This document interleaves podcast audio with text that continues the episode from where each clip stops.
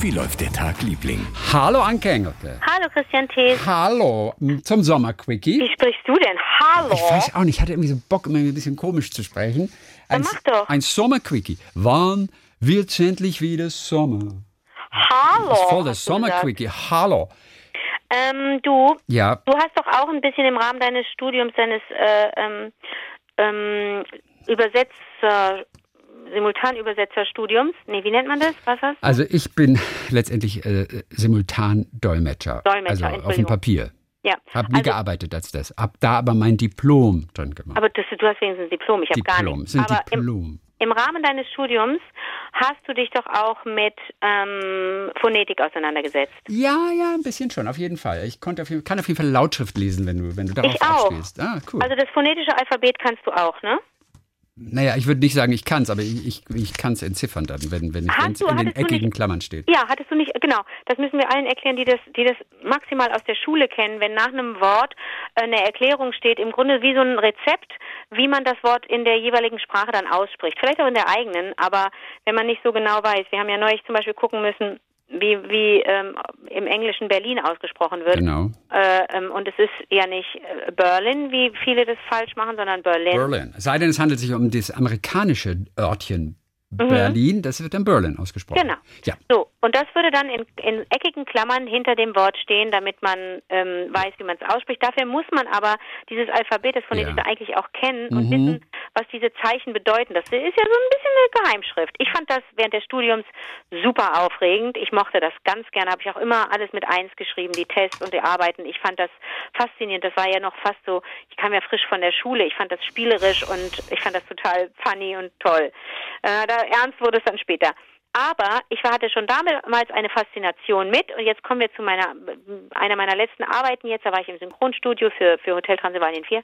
Da merkt man, Mein- dass du Schauspielerin bist, weil du das Wort arbeiten benutzt. Eine Ja. meiner letzten Arbeiten. Ah, das ist bescheuert. Ja, es ist sonst aus der bildenden Kunst. Es ist so, Ja, oder aus der, bescheuert. also meine, meine letzte Arbeit. Nein, nein, Ja, das ist alles gut. Du bist Schauspielerin. Also ich meine, Ah, okay, pass letzte auf. Arbeiterin, ja. Pass auf. Und da, äh, meine Faszination, da, da, da geht es natürlich dann auch nur um, um, um Laute, die man noch irgendwie, ne, die man noch irgendwie unterbringen muss und so weiter. Und mich hat schon während des Studiums der, das, also dieses eine Zeichen, dieser eine Laut interessiert und der heißt Schwa. Schwa. Weißt du noch, wer der Schwa ist? Ja, ein Schwa. Ne, ich bin nicht mehr ganz sicher, wie das aussieht, aber ich, ich kenne das natürlich, das Schwa. Ein Schwa? witzig. Ähm, gibt verschiedene Schreibweisen dafür. Wir nehmen jetzt einfach mal eine sehr deutsche, nämlich S-C-H-W-A, Schwa. Ja, Und das ist im Grunde ein um 180 Grad gedrehtes, kleines, gedrucktes E. ja, Und das ist dieser Ö-Laut, wie zum Beispiel in Inge. Genau. Joche, nee, Joche nicht. Inge. Oder Better? Nee, ist das nicht auch drin? Ach, Naja, also, Nee, also und jetzt kommt, jetzt kommt ja der Knaller. Jetzt müssen wir wirklich, jetzt müssen wir vorsichtig sein, damit die Leute nicht denken, hier wir reden, wie, wie, hier hochgestochenes, wichtigtuerisches Zeug. Das Tolle ist, dass man so denkt, das sei so ein Ö-Laut, Ja. aber zum Beispiel im Englischen, denn ich habe es nur, ich habe es im Rahmen des Englischstudiums äh, mitbekommen und andere haben das bei anderen Sprachen wahrscheinlich genauso. Ähm, Im Englischen hast du diesen Ö-Laut nicht nur dort, wo ein E steht, sondern den hast du auch, wo ein A steht, ein U, ein alle, alle Vokale, zum Beispiel bei about. Da ist das, schreibt man zwar vorne mit A, Ja. aber der Laut, den du dann später in eckigen Klammern siehst, da ist der erste, das erste Zeichen ist ein Schwa. Denn du sagst nicht about, sondern du sagst about, richtig? About, absolut. Was ist zum Beispiel mit supply? So, haben wir auch wieder das Ö drin. Das ist der Schwa-Laut, obwohl wir mit. U schreiben. S-U-P-P-L-Y Mhm. Ist supply. Was ist denn zum Beispiel mit einem O? Was ist denn zum Beispiel bei memory? Memory. Das heißt Man sagt Memory. nämlich nicht memory, Nee, Memory. denn man sagt memory. Ist wieder ein Schwa. Witzig. Ist das nicht toll? Ja, das ist also, genial. Das Vielleicht krass. können wir jetzt ein paar Leute anstecken, die sich vorher nie mit Phonetik auseinandergesetzt haben. Das ist so ein tolles Thema, Leute. Und vor allen Dingen ist es wirklich relativ flott gelernt. Oder zum Beispiel mh, also sogar ein Y. Äh, Sybil. Wenn, wenn hinten so ein Y ist. Auch das, selbst das musst du mit einem, Sybil. äh, Sybil. musst du einen, einen Schwa-Sound machen. Wahnsinn. Ist das nicht toll? Aber wenn du dann, also wenn ich mich recht erinnere, wurde das ja auch als Vowel Sound eigentlich, also ein Vokallaut, uns auch ver, beigebracht. Ne? Das ist ein Mid-Central Vowel. Also der ist hier, aber jetzt, jetzt irgendwann bewegen wir uns dann auch gern Hals und gen äh, Stimm, Stimmmaschine, wo kommen die Sounds her? Da gibt es ganz tolle Tabellen, wo welcher Laut äh, produziert wird im, im, im Mund- und Rachen- und Whatnot-Raum da hinten alles, dann wird das ganz aufregend. Und jetzt beim Synchronisieren hatte ich das auch wieder, dass der ein oder andere Begriff kam und ich innerlich jubelte und dachte, Gott sei Dank habe ich da ein bisschen aufgepasst ähm, an der Uni. Wenn es darum geht, nee, Anke, da ist noch ein, da ist glaube ich noch ein Labiodental drin. Weil, und jeder, der sich damit nicht auseinandergesetzt hat, der noch nie synchron gemacht hat, der muss denken, sind wir so beim Zahnarzt oder was? Labiodental ist natürlich alles. Labio sind die Lippen, dental sind die Zähne. Alles, alle Sounds, bei denen Lippen und Zähne zusammenarbeiten, wie zum Beispiel W, Wasser. F, F, ne? Vermont. Genau. Wieso? Die Labios, Lab, Labio-Sounds sind ist sowas wie M und P und so und aber Labiodental und das ist so toll, wenn du dann auf dem Monitor oder der Leinwand im Synchronstudio siehst, ah, diese animierte Figur hat da offensichtlich die Zähne einmal ganz kurz an der Lippe. Dann musst du ja musst du ja versuchen, den Deu also A ist das natürlich eine Hundearbeit für die für die Leute, die diese Drehbücher übersetzen, die Dialogbücher. Da, da musst du dich ja irgendwann von dem Originalsätzen entfernen, sonst passt das ja synchron überhaupt nicht. Ne? Wenn es im Englischen ein, ein, ein Wort ist, das mit einem großen A ist und das deutsche Wort ist mit einem geschlossenen Mund. Was machst du da? Musst du ein neues Wort suchen, musst du den Satz umstellen und so weiter. Aber da hilft es mir total, dass ich weiß, wie diese ganzen Sounds heißen, wie diese ganzen Laute heißen und so weiter. Da war ich, hatte ich ein kurzes Glücksgefühl, was man dringend braucht, Mhm. wenn man im Synchronstudio ist, weil eigentlich der Frust dominiert, weil man immer an seine Grenzen stößt und merkt, Alter, ich raff's nicht, ich krieg's nicht hin, ich krieg's nicht hin. Es gibt dann immer wieder so, ah, ob, gibt immer wieder so Passagen, die schwer zu machen sind, weil du mit der Atmung nicht hinkommst. Ich habe so eine Passage gehabt, das waren, ich habe es gestoppt, ich habe es ja gesehen vor mir auf dem Monitor, da läuft die Zeit ja mit. Das waren elf Sekunden, ein Schrei ohne zu atmen. Okay. Elf Sekunden sind lang. Okay, Ja? der klingt wie ungefähr? Mach mal. Naja, du musst dir vorstellen, dass die Erika, die ich synchronisiere in Hotel Transsilvanien, mit den Monstern unterwegs ist. Die sind in Südamerika und die war ja früher Monsterjägerin. Jetzt ist sie mit einem Monster, nämlich mit einem mit Draco im Grunde zusammen, mit einem Vampir. Aber früher hat sie die gejagt und vernichten wollen und jetzt ist sie auf der guten Seite. Und die hat immer in ihrem Job als Monsterjägerin immer die richtigen Fahrzeuge gehabt, immer die richtigen Waffen. Die konnte immer alles machen. Die hat Boote und und und Fahrzeuge, das glaubst du gar nicht. Und die sind unterwegs in Südamerika, also sie mit mit Draco und aber mit der ganzen Monster Gang, mit dem Monster Pack. Und die sind im Urwald und irgendwann geraten sie in einen ganz wilden Fluss und dann wird's richtig abenteuerlich. Und dann stürzen sie so einen langen Wasserfall runter und das waren dann elf Sekunden, die ich elf Oh Sekunden am Gott. Stück Und die brüllen sind richtig lang tatsächlich. Sollen wir das mal zusammen machen, elf Sekunden brüllen? Ja.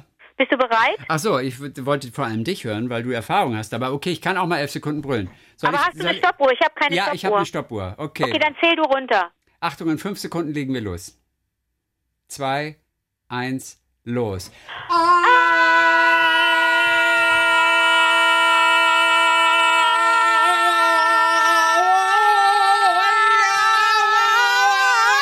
Stopp! Stopp! Stopp! Stopp!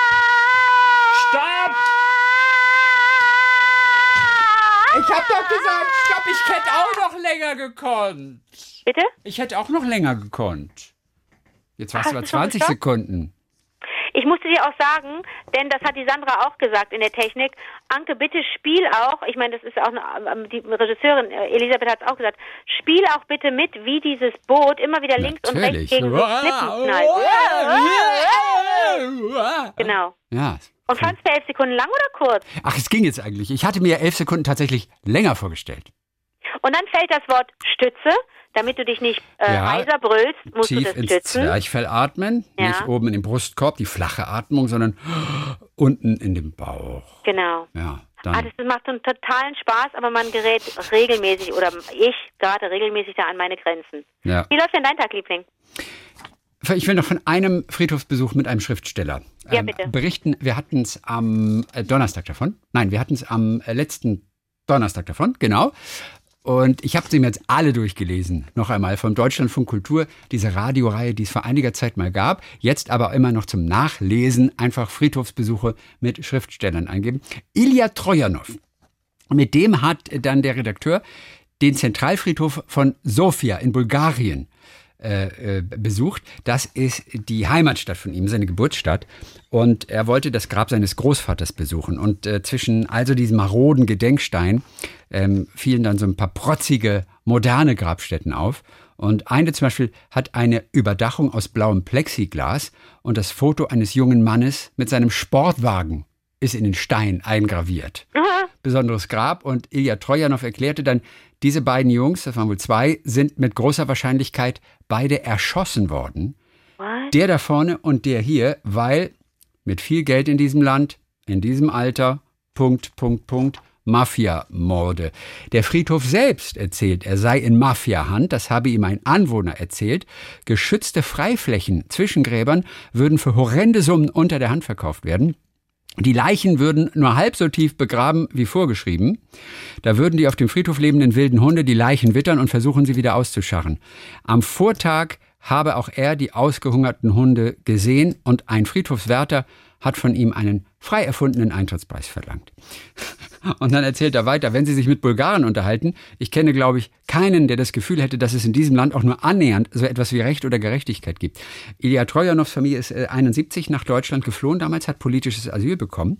Und in einem Dokumentarfilm hat äh, Ilya Trojanow ehemalige politisch Gefangene zu Wort kommen lassen und, und über das ihnen widerfahrene Unrecht sprechen lassen.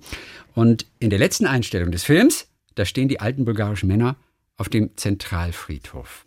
So, und dann erzählt der, der äh, Redakteur, der das gemacht hat, als ich Ilya Trojanow vor dem Gemeinschaftsgrab seiner Familie mütterlicherseits fotografiere, jetzt kommt's, hm. trete ich aus Versehen mit einem Fuß in ein Grab. Was? Der Schriftsteller ist entsetzt. So etwas könne Unglück bringen. Kurz darauf liest er dann eine Passage aus seinem Buch Der Weltensammler vor und erzählt mir dann, sagt der Redakteur, warum er sich seinem Großvater so verbunden fühlt. Ilja Ivanov war, wie sein Enkelsohn Ilja, Künstler. Zuerst Geiger, später Opernregisseur. Nach dem Zweiten Weltkrieg erhielt er für eine Inszenierung den höchsten bulgarischen Kulturpreis. Und dann erzählte Ilya Trojanow von seiner Mutter. Meine Mutter war todkrank eine Krankheit, die sich nur mit Antibiotika heilen ließ. Oh es geht also noch weiter um diesen Großvater, der Opernregisseur war. Ja. Eine Krankheit, die sich nur mit Antibiotika heilen ließ. Damals nach dem Krieg gab es in Bulgarien noch keine Antibiotika. Und einer der Fans der Oper war der Kulturattaché der amerikanischen Botschaft. Und mein Großvater hat das ganze Geld von diesem Staatspreis ihm gegeben. Und damit hat der amerikanische Diplomat ihm Medizin besorgt und meine Mutter hat dann überlebt. Das heißt, Aufgrund der künstlerischen Arbeit meines Großvaters, Geiger, Opernregisseur, mhm. wurde es dann möglich, dass ich eines Tages geboren wurde. Und, oh. und da ist ja doch eine kleine Würdigung und ein kleines Dankeschön. Ist es doch wert. Und äh, deswegen hat er sozusagen das Grab dieses Großvaters dann auch so, so gefeiert. Und, und dann kommt noch eine kleine süße Geschichte. Als Ilya Trojanow das sagt, blickt er auf das Grab seiner Familie, steht lässig angelehnt an einen gewaltigen Grabstein aus Beton und dann fällt der Stein ins Grab und mit ihm Ilya Trojanow und der Roman Der Weltensammler. Er sagt, das ist unglaublich, das ist mir noch nie passiert. Und mit größter Anstrengung wuchten die beiden dann, Redakteur, Journalist und Ilya Trojanow, den zentnerschweren Grabstein wieder hoch und stehen dabei mit beiden Beinen mitten im Grab. Ist also eine etwas unerwartete Episode dort. Eieiei. Da haben wir, ne? Friedhofsbesuche mit Schriftstellern. Wir hören uns äh, am Donnerstag wieder zu unserem letzten Sommer-Quickie. Alles ein bisschen kürzer, aber besser als eben eine komplette Sommerpause, äh, die wir jetzt im Moment im Prinzip haben. Und äh, du, da freue ich mich. Bis dann, Pepe. Bis dann, Inge.